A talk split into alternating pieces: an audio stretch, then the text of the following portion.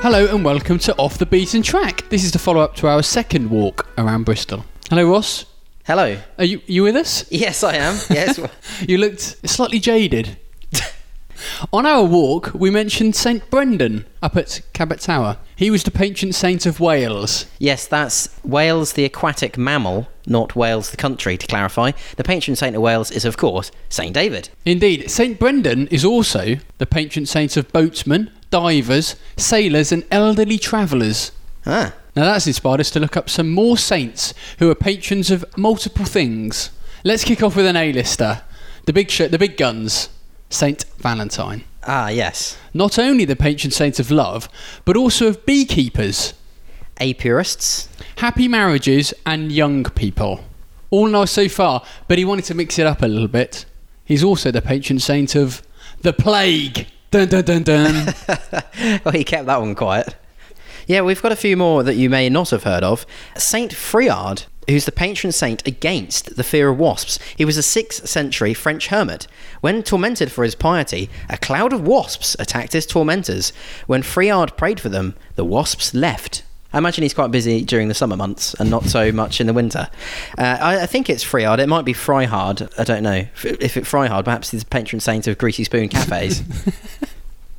Saint Bibiana, who was a 4th century Roman martyr, is the patron saint of hangovers. Yeah. According, according to legend, when Bibiana was buried, strange medicinal herbs grew around her grave, and that might be the origin of her patronage. In the Middle Ages, pilgrims to the holy site of Santa Bibiana would scrape dust from its columns and eat it, which worked the same hangover magic as the original herbs did. apparently. The last one I have on the list is Saint Drogo, who was a 12th century French saint, the patron of, amongst other things, coffee houses, unattractive people, Oh, and mute persons. okay.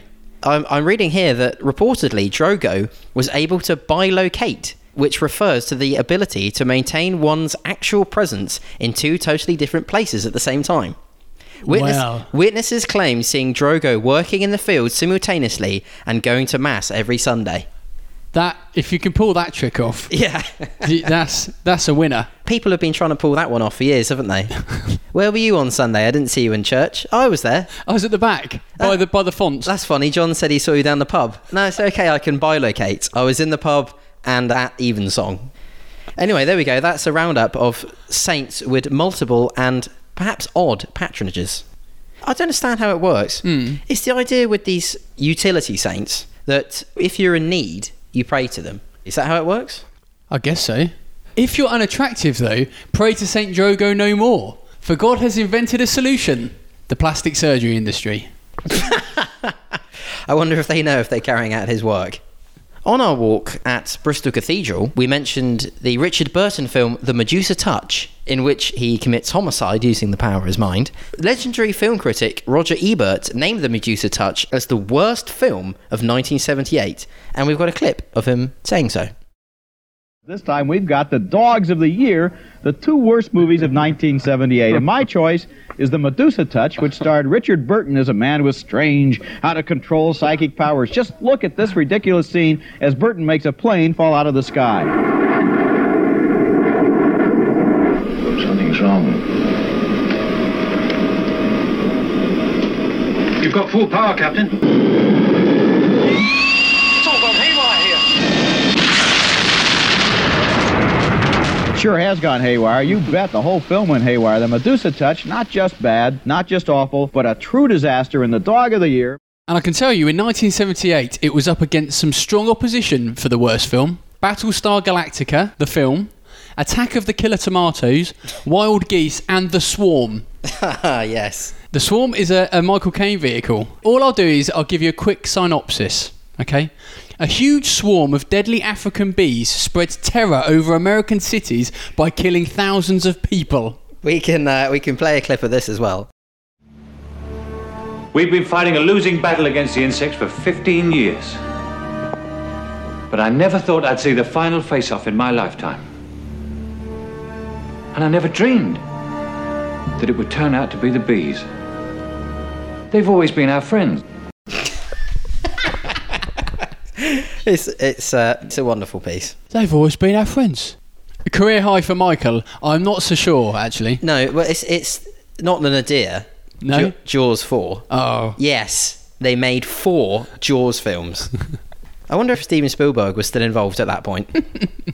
Uh, I think we should probably get back to talking about history. But did you know, just a quick aside, did you know Steven Spielberg directed the first episode of the first series of Columbo?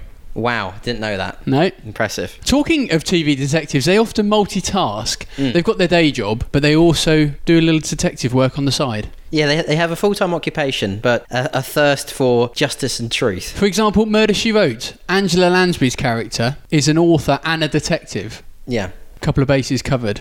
It's a bit like the Saints we were talking about earlier. Covering. Multi- multitaskers. Absolutely. Well, what about someone like Lovejoy, antiques dealer? Oh, But he was always a bit sort of he's a bit naughty. I think he's a lovable rogue. yes, a roguelike antiques dealer based in East Anglia. Do you remember the program Pie in the Sky with Richard? Griffiths. Yes, thank you. He plays Henry Crab, an on-duty police officer who's also the head chef of the restaurant. So he's a policeman and a chef. What has his sergeant got to say about that? The, sta- the station captain. This truffle's delicious, but But who's looking for Lord Ponsonby's Bentley? Uh, yeah, uh, all creatures great and small. That's Oh, another one yes. from I remember. Yeah. but I don't. I think they were a vet. A vet. Was there any detective work in that programme? I don't think know. it was the daily lives of vets in Yorkshire. Oh, was it? Have I completely? Yeah, have I don't, got I don't confused? think it had a. I don't No think murders. it had a, a yeah murder mystery element to it. No.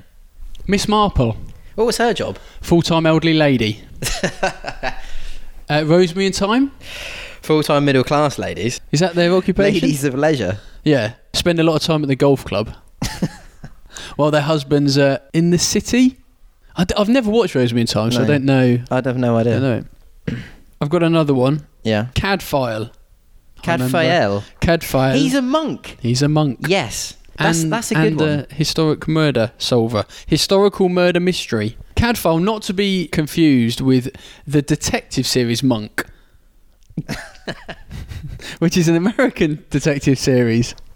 So just don't get those confused. One's a Benedictine monk from 12th century Shrewsbury, and the other's a private detective from San Francisco. now, all the ones we've named, are they all? It's always deaths, isn't it? yeah, I think it's always so. homicides. That's the most. That's the most glamorous form of crime, isn't it? the the murder. yeah, well, f- for the detective. Hang on. Well, no, Lovejoy's slightly different in that hi- his is general crime, antiques related crime, not murder. But it can involve murder. I think on a number of occasions there was a murder story, but they're the dark episodes. Ooh. Can I just say, I know, uh, uh, just butting in there, all creatures great and small, I've just looked it up, not even a hint of detective, No, I did say that. detecting. There's nothing at all. I don't want to repeat myself, but yeah, No. I did say that. I thought they were Vec detectives. I'm thinking of Ace Ventura.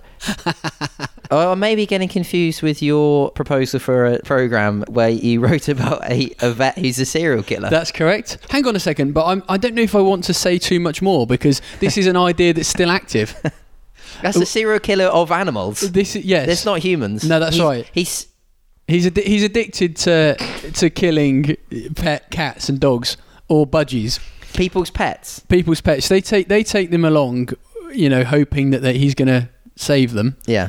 But he's a, a pet serial killer. Is that every single pet he kills? A good proportion of them. But some he's got to save so it doesn't look like he's just. Yeah, Hmm. Yeah. yeah. The good, the nice ones, The nice animals. the ones he likes.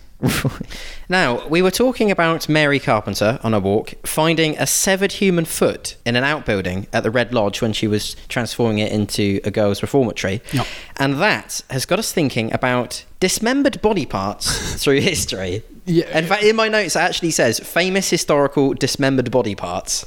We don't want to come across as psychopaths, but we're going to have a Discussion about it. yeah. First one, Jenkins' ear. Go on then. The War of Jenkins' Ear was a conflict between Spain and Britain between 1739 and 1748. Events started in 1731 when the left ear of British merchant Robert Jenkins was cut off by the captain of a Spanish patrol boat after Jenkins was accused of smuggling off the coast of Florida.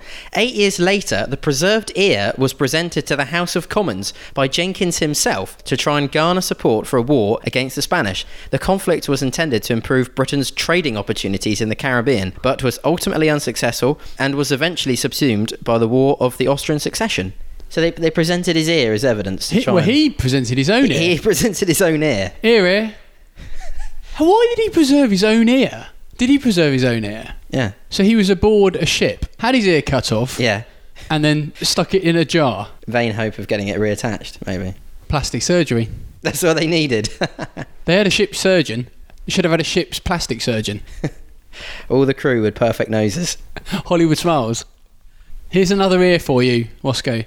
Van Gogh's ear. Yes, of course. On the 23rd of December 1888, Dutch painter Vincent van Gogh cut off part of his left ear with a razor. He later documented the event in a painting titled Self Portrait with Bandaged Ear. Uh, I read here also that he allegedly wrapped the ear up and gave it to a prostitute in a nearby brothel. Odd payment method. right? Afterwards, he was hospitalised and then checked himself into what was called then a mental institution. During this period, he produced some of his best and most well known works, including Starry Nights and Irises. How about this one?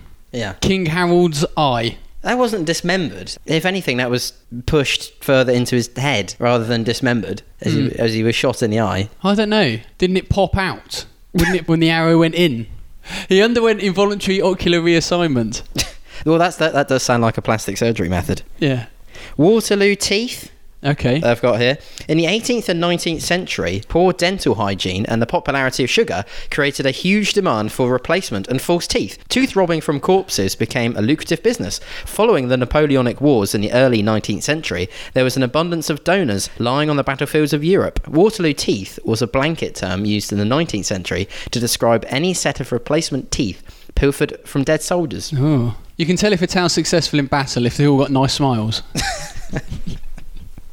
We've got uh, two ears, an eye, a foot, and some teeth. I feel like Fra- Frankenstein, Doctor Frankenstein. Frankenstein's monster's turning up.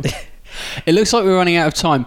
We were going to talk about Yuri Geller. You don't need to say anything funny about Yuri Geller other than have a look on YouTube for his trip around Exeter Football Club with none other than pop megastar Michael Jackson. It's one of the most outstanding pieces of footage I think I've ever seen.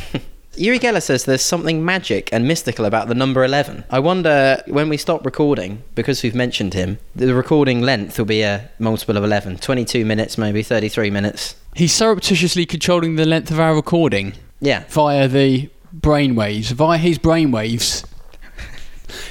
anyway, it'll be 111 minutes at this rate. Actually, on that note, there used to be a cricket umpire called David Shepherd who, when the run score reached 111 or multiples thereof, 222, 333, etc., uh, he would stand on one foot. If on multiples of 111, he stood on one foot. Ah, maybe Geller's controlling his foot. yeah. we, we've been, uh, we've actually gone over time, haven't we? So I think. Oh, it's the quick fill. It's the 111th minute. Stand on one foot. we should. So uh, we'll th- I think we'll end it there. Let's end And it there. From uh, from a from a wet Bristol. Yeah, quickly, my foot's hurting. The uh, uh, we'll uh, see you next time on off the beaten track. Bye. Goodbye. You can sit down now.